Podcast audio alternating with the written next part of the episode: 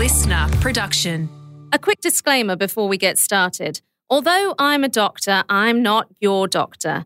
All the content and information discussed in this podcast is for informational and educational purposes only and does not constitute medical advice. Remember, always consult your doctor before making any decisions about your health. Can you make me go ooh, ooh, ooh, ah? Feeling a little heated? A tad frisky, maybe? However, you like to put it, it's sexual arousal we have to thank for the progression of the human race.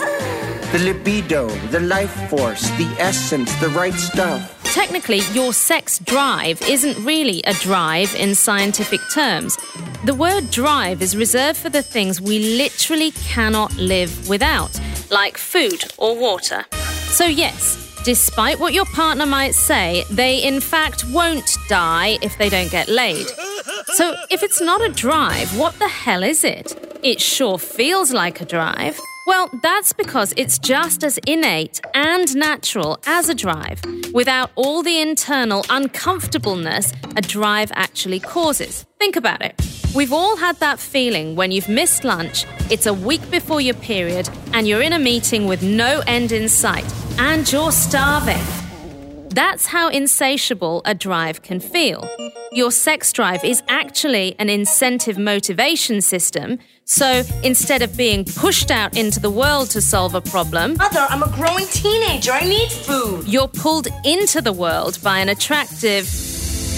Who's that? You're coming home with me. When something sexually relevant happens in your environment, your brain's hypothalamus tells your ovaries to turn estrogen production on. This is really turning me on. And your body, well, it responds. Your pulse might get a little bit stronger, your breathing gets a little bit faster, and you feel turned on.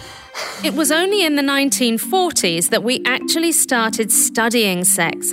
And although the neurological pathway of desire is still largely a mystery, what we do know is that your hormone production and therefore your libido goes through drastic changes as we age. The years of puberty and early womanhood are difficult, even frightening for many girls. But that's not the only time we get a seemingly random surge of the tingles, is it, ladies? Every month, around ovulation, your body starts producing a hormone called progesterone.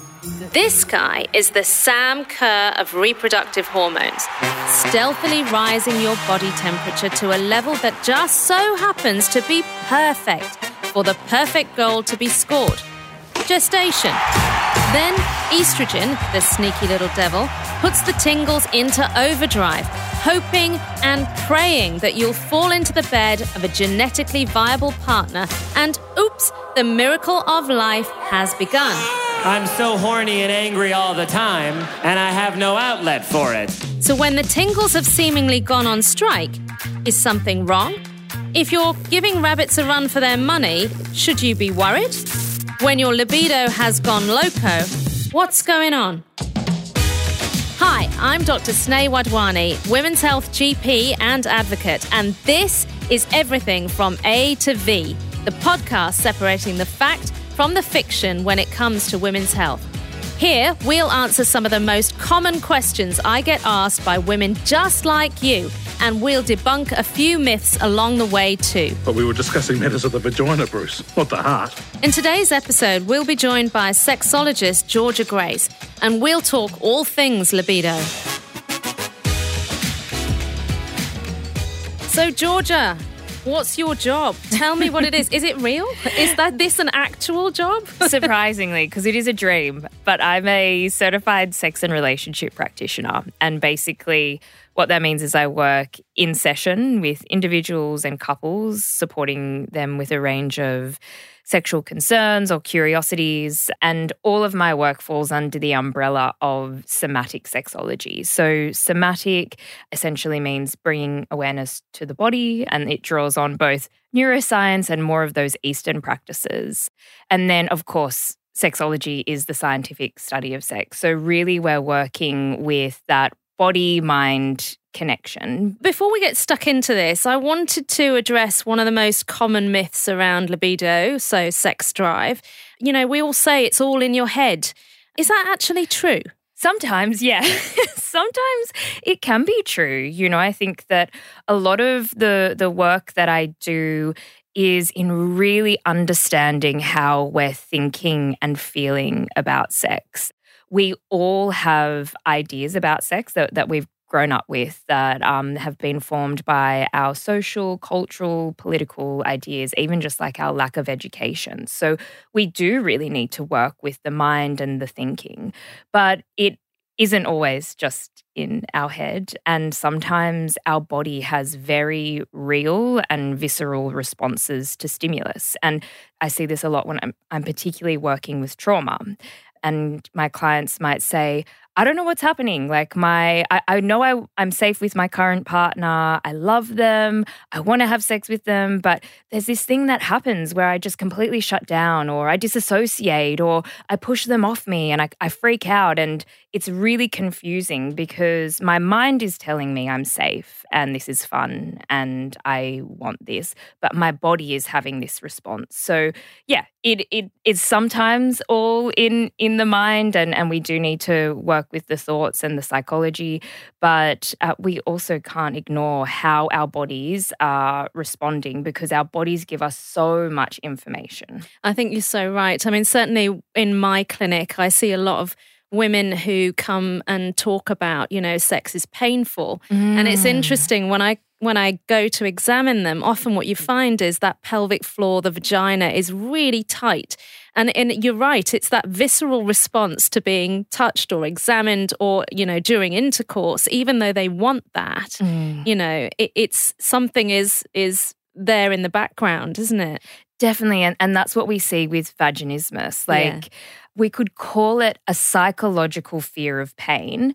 And when I tell people that, I don't want to diminish like how physical and how painful it can be, which is essentially vaginismus can be when your vaginal canal sort of shuts. It can feel really painful to be penetrated, or it could also be impossible to be penetrated we need to sort of work with and break that fear pain cycle because say for example if every time i saw you i threw a pen at you, then after a while, you'd start flinching when I walked into the room. You would kind of freak out and prepare your body and tense up. So that's kind of what's happening when it comes to penetration. They're thinking, this is going to be painful. So my pelvic floor is engaging, it's clenching, and now it's either really, really painful or impossible. It may be a fear of pain, but it's manifesting in this very real, very physical, and painful experience for them. And when we talk about libido being all in the head, my experience in the consulting room is it's very different for men and women, isn't it? Mm, yeah, that that's really interesting. I think in my practice, I find that actually the differences are so varied in the individual that's showing up. So often there is an assumption that men or people with penises have a higher desire for sex. But when I'm working with a lot of people, that can be really confusing for them in that they are perhaps in a heterosexual relationship and the man has a lower desire for sex. And they're like what does this mean for me as a man? Am i not you know the, the, sexual person who i'm supposed to be? And then for the heterosexual woman to identify like am i just a sexual deviant? Like what's wrong with me? Why am i craving sex so much? So I think that, you know, yes, some people will definitely relate to that. And, and I'm sure we'll talk to sort of understanding the differences in arousal and desire. Yeah, more and more, I think I'm realizing that desire is just not pinned to gender. And there is a lot that we, I guess, need to do to kind of unpack those sort of social norms and stereotypes so that more people feel comfortable with just their own experience of sex and their desires for sex. So that's a really good segue into talking a bit about women who enjoy or value sex. Because, mm. you know, historically, those women have been ostracized or stigmatized because of this. And even now, there's this kind of weird secrecy around sex that completely undermines its role in health. I certainly know that, you know, when I'm talking to women in consults, especially women who've for example, got a bit of prolapse and that mm. sort of mm. thing. So, if you're listening now and you don't know what prolapse is, essentially the vagina is a fairly strong muscular tube And when it gets stretched or when it's under hormonal influence or lack of hormonal influence, that can affect how flexible it is. So, specifically, when women have children and they've pushed a baby out through the vaginal canal, or they've been carrying pregnancy, which pushes down on the vagina, the vaginal walls get really stretched and looser. And unfortunately, after delivering the baby or after menopause, when hormones change, those muscles in the vagina don't go back to where they were. So essentially, you've got this looser looser muscular tube in the vagina, and it means that the bladder can push into it and the bowels can push into it. And also, sometimes the, the uterus can drop down as well because all those supporting structures in the pelvic floor, those muscles and ligaments have also been stretched. Sex is good for them. It encourages contractions of the vaginal muscles, which can really help to make that better. So, sex is good for our health, isn't mm. it? Absolutely. And I think it's amazing that you are having these conversations because, and I hear this from my clients too, like they will speak with a health professional and it's the first time anyone has even bothered to ask them about their sex life. And there may be so many things that are getting in the way between them and asking, like, is it appropriate for me to speak to this person? Like, what will they think about me if I ask them about sex? I'm in here for prolapse and that's way more serious but all i want to do is have an orgasm and get off and i'm worried that they'll judge me for prioritizing pleasure over you know working with this condition or working with my pain. So yeah i mean there are so many benefits to sex and i literally speak to this all the time. An orgasm releases all of these wonderful feel good neurochemicals that you, you know can surge through your body for a few hours after you've climaxed and that can support us in obviously feeling great, feeling more connected to our bodies, feeling more connected to others. Um, it can help with pain relief or stress relief. Like if I've got something big on, like an orgasm is one way to just kind of bring me back to the present moment. And also just the fact that pleasure feels good. And unfortunately, I think it, we do live in a world that prioritizes being productive and busy and efficient over enjoying life, experiencing pleasure, but you have all of these erogenous zones. Why not use them?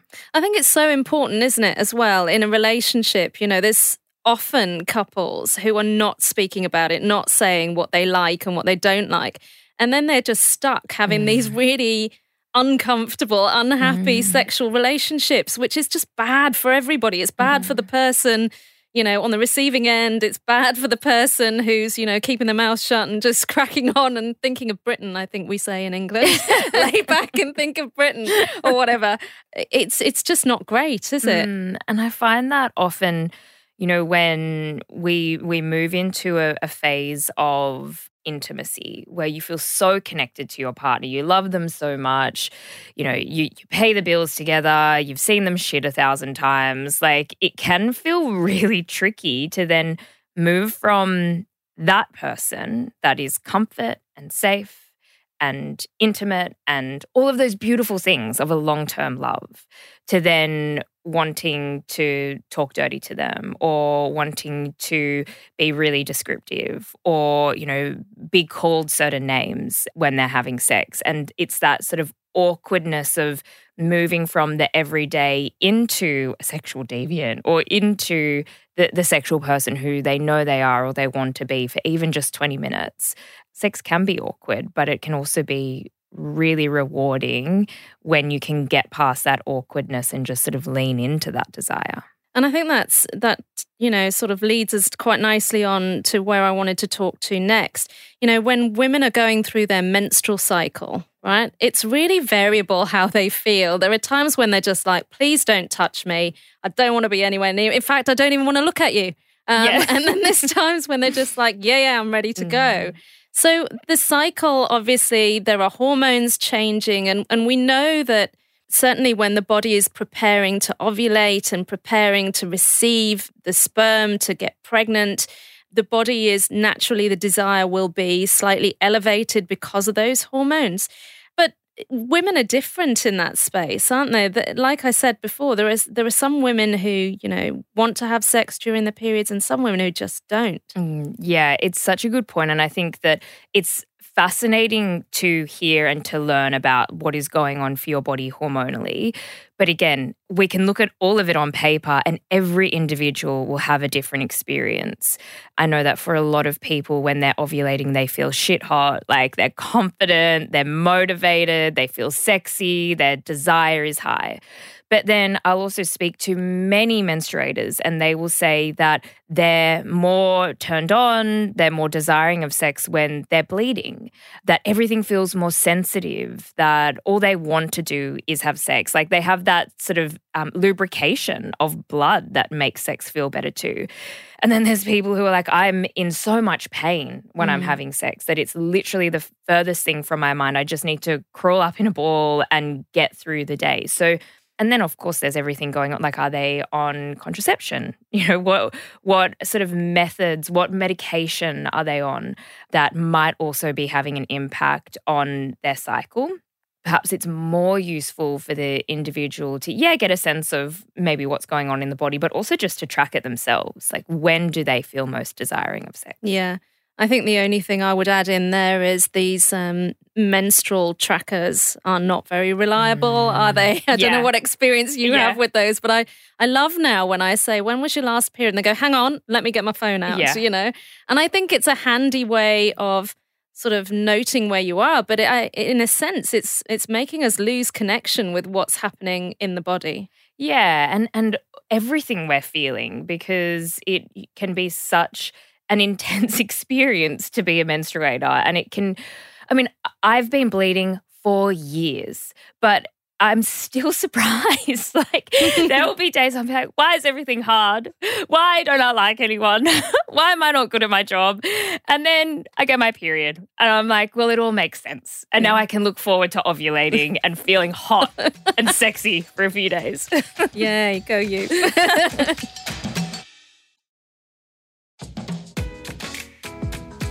So, menopause. Mm. Yeah, this is a really interesting transition through life. I almost call it, um, you know, puberty in reverse, mm. sort of.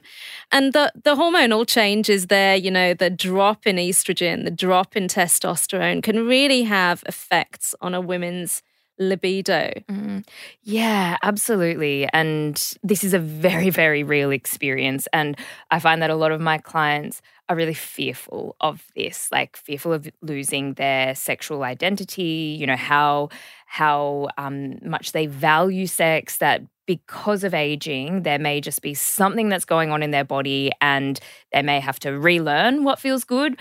For some people, experiencing orgasm can be more challenging, which is, of course, like a, a really intense thing to go through it's never a binary. There's so much room for this individual experience because I have a lot of people in perimenopause, like whether they're in their 40s to 50s, and that they identify that they are the most sexual they've ever felt, or they feel so comfortable and confident in their body that they're having the best sex of their life both can be true and and there may even be space in between where you know people who are listening will think well that's none of my experience and and that's also totally normal. I think that if it is concerning for an individual of course seek professional support. There are so many ways to navigate that. You know it might be as simple as looking at tools like lube not enough people are using every single person should have a good quality lube in their bedside table if they're having sex and it can really transform sex but it might also be looking at certain toys that you want to use or incorporate.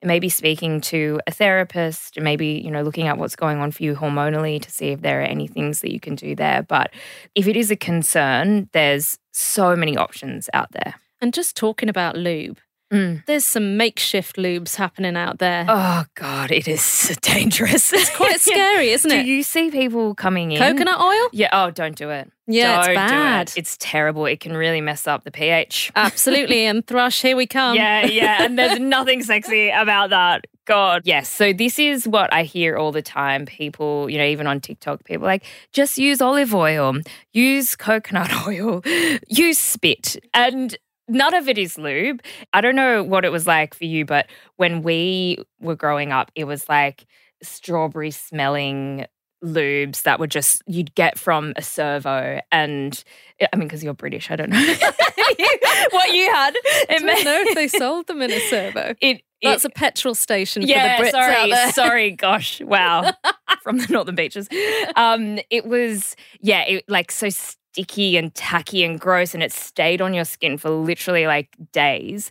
That I think that a lot of people are kind of scarred by that experience of it just being so gross and feeling not great. But lubes now are body safe and and this is really important to make sure any lube that you're buying it's body safe it's suitable for internal use and that there aren't i mean i would always recommend not going for any tastes or you know intense smells but yeah just making sure you're getting lube and not using the alternatives Yeah, and for those women who are, you know, postmenopausal, where estrogen has caused some thinning of the skin in the mm. vagina, or even women who are postnatal, you know, I think we forget about them.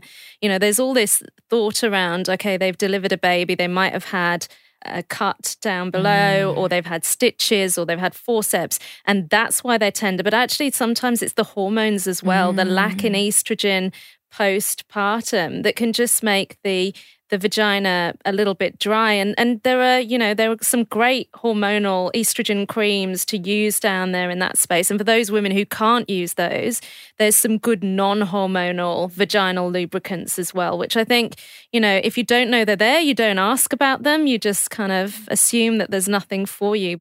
And so from your perspective i know what i see in the consult rooms but women on contraceptives you know mm-hmm. do you see that affecting libido much Yeah, definitely. I, I really do.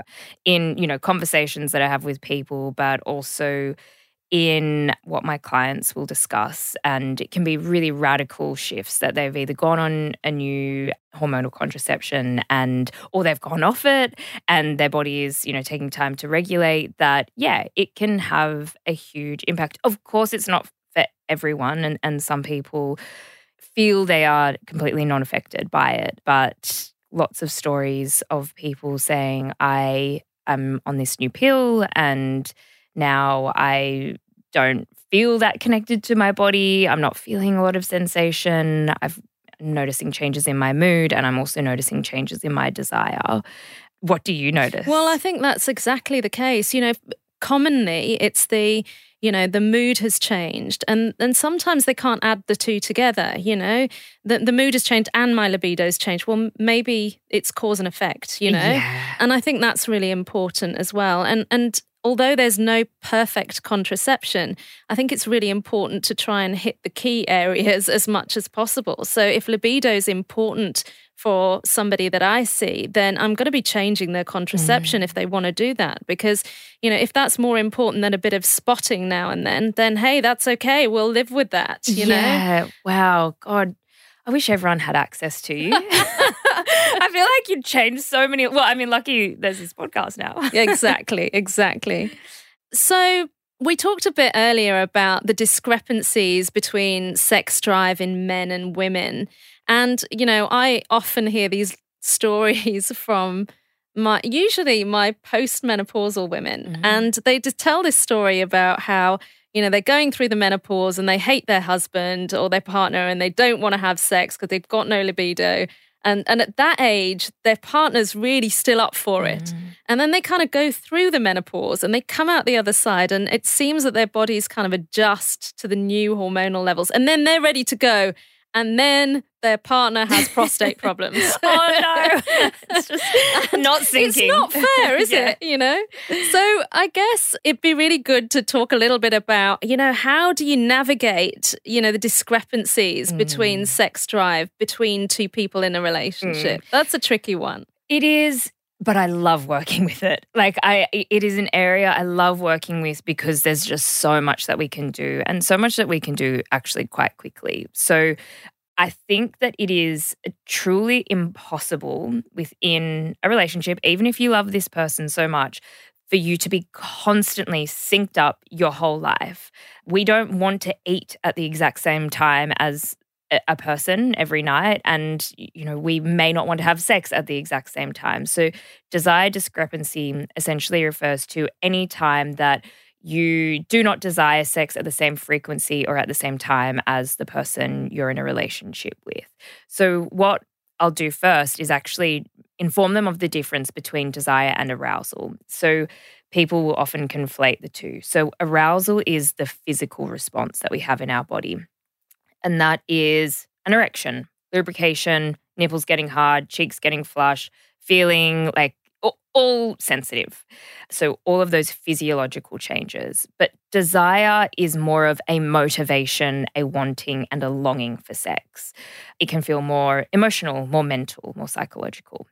And often people will be waiting for those physical responses to tell them that they want to have sex. And it can be really confusing if they, they don't have the physical responses, but they desire sex. But it can also be really confusing if they have those physical responses, but they're like, sex is not the thing that I want to do right now. So we look at the difference between the two. And it's particularly important within heterosexual dynamics because when we're looking at arousal for someone with a penis, arousal can be pretty quick. Like if you've ever seen a, a, penis become erect, it can be, I mean, depending on the person, but it can be a few seconds. For someone with a vulva, it can take a lot longer. Like it can take 20 to 40 minutes to be fully physiologically aroused. And that's not to say that they can't climax within a few minutes. You know, if we've got a great toy or a great technique, like you actually can. But it's looking at sort of the the network of the the clitoris, like looking at how engorged it can get. And there's nothing wrong or too much about taking that long to, to get aroused, but it's just because we largely understand sex and have researched sex through prioritizing you know, pleasure or the experience of the person with the penis. So yeah, I, I, feel like I'm on a bit of a monologue at the moment, but I think that that distinction between arousal and desire is really important, and then we kind of look at the different ways of experiencing desire. So I guess it's really normal for libido to ebb and flow, right? You know, whether it's you've had a baby or you've gone through menopause or just life. Mm, it changes all the time.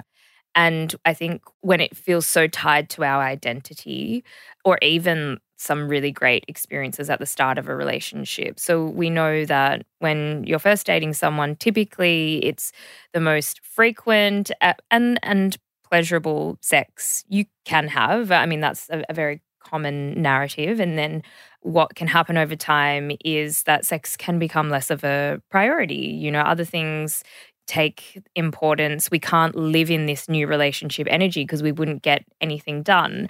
And it's kind of important for it to take that course because if we've got butterflies and we're thinking about this person and waiting for them to text us all the time, like it's kind of hard to be a human.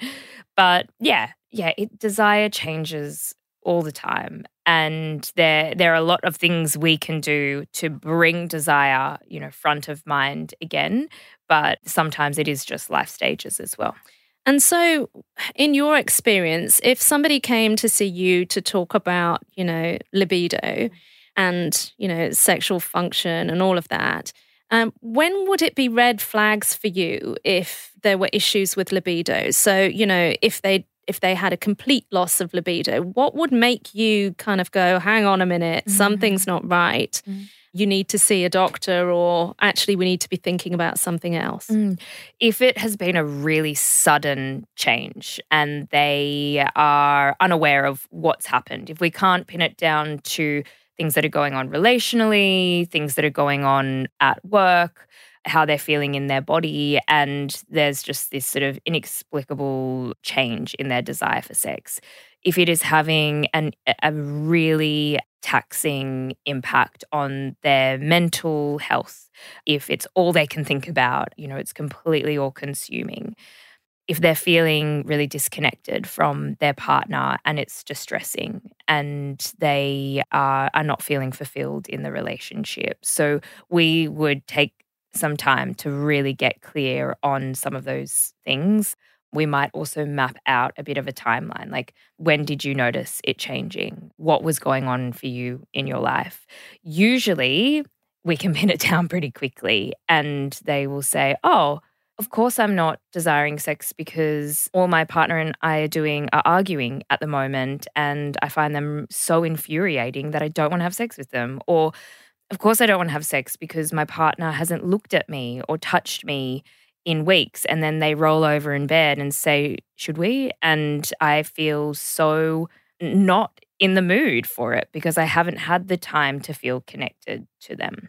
More often than not, we can really figure it out. But yeah, if it is those sudden changes, I might sort of suggest that they, yeah, speak to a doctor about it as well. Yeah, and I think from from the clinical end, that sort of medical side, you know, if the, I agree with you, if it's a sudden change, you can't pin it down to anything else.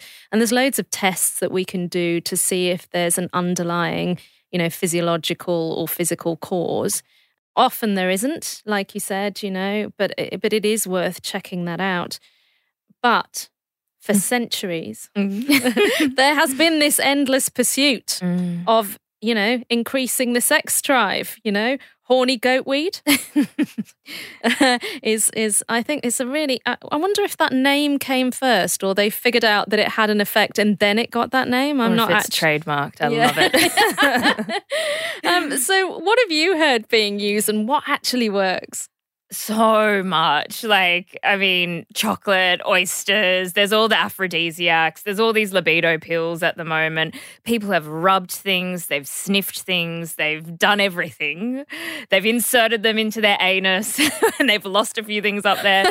there's, you know, if, if it exists, if it's on Google, people have tried it. And there's really no clinical evidence to suggest that any of these libido pills work at all. There, there's really no evidence to suggest that any aphrodisiacs like eating an oyster or you know, sipping on a champagne actually makes you desire sex.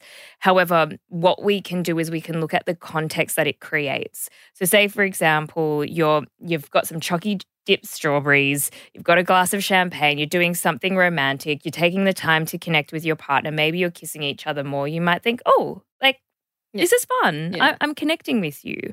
Or if you've got your horny goat weed and you've got your libido pills, and every day you're saying, I'm taking this because I am working on my libido, or this will fix my libido. I'm thinking about sex more. I'm bringing it front of mind more. That perhaps is what is potentially affecting your desire. But I, I can also say that I've had so many clients come in who have said, What is wrong with me? I'm broken. I'm trying all these pills. I'm trying all these things, and nothing is working for me. I'm even worse than I thought. And I think that's really harmful and dangerous. So, more often than not, we need to look at the context than taking a quick pill. Absolutely. I think I, I was just going to chip in there and say, I think when people use these supposed cures, Mm. you know, there is a dependence or a, um, you know, an assumption that a yes, they're broken and this will fix it, and it, it, there's a real disconnect there, isn't there? Because they don't do that. Yeah, yeah, yeah. and it's and it's just yeah. I mean, it's heartbreaking because the the pills are expensive. They really set you back, and often like it is a lot of. I would say an easier fix when when we're actually just looking at the cause, but because we're so geared around buying that thing to To to help us rather than maybe examining some other things that might be affecting the relationship, your body, or your desire. So, what advice, what top tips would you give women who feel quite disconnected from themselves sexually? Mm. Yeah, I think the first thing is to get a sense of what what is this cause? Why are you not feeling connected to your body? A, a really common thing is I'm not feeling sexually confident or I don't know what I want. I'm I'm not feeling connected to my partner. So once you get really clear on that, then we can work on it.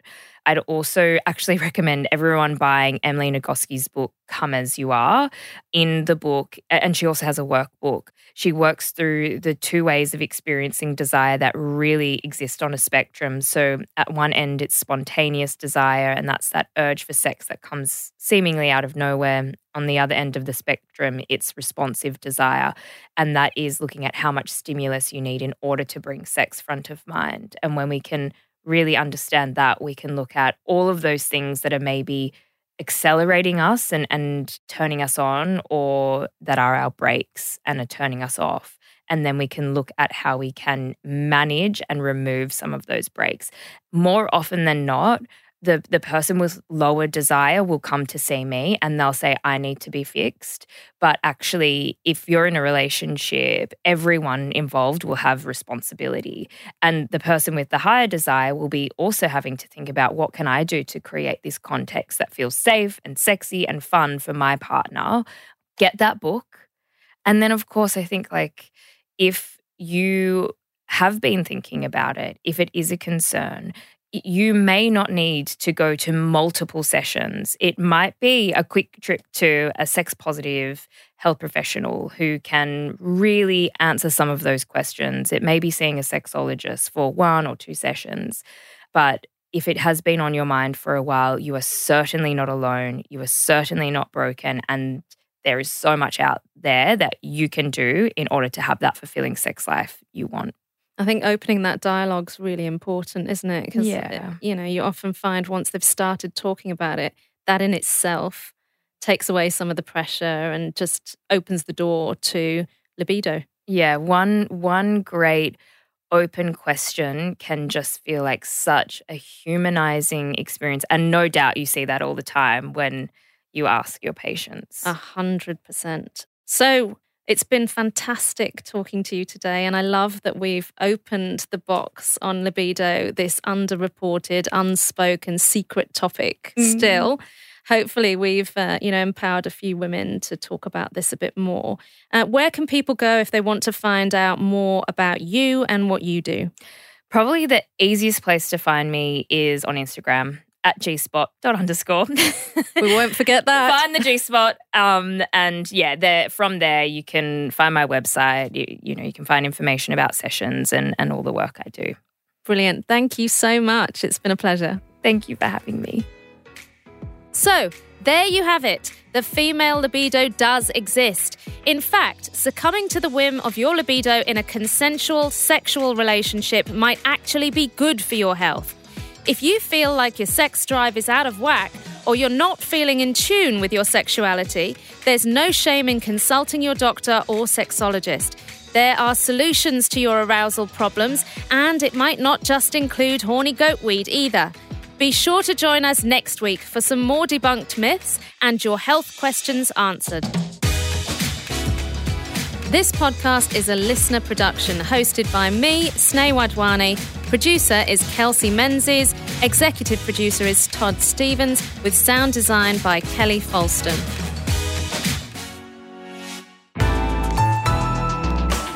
LiSTNR.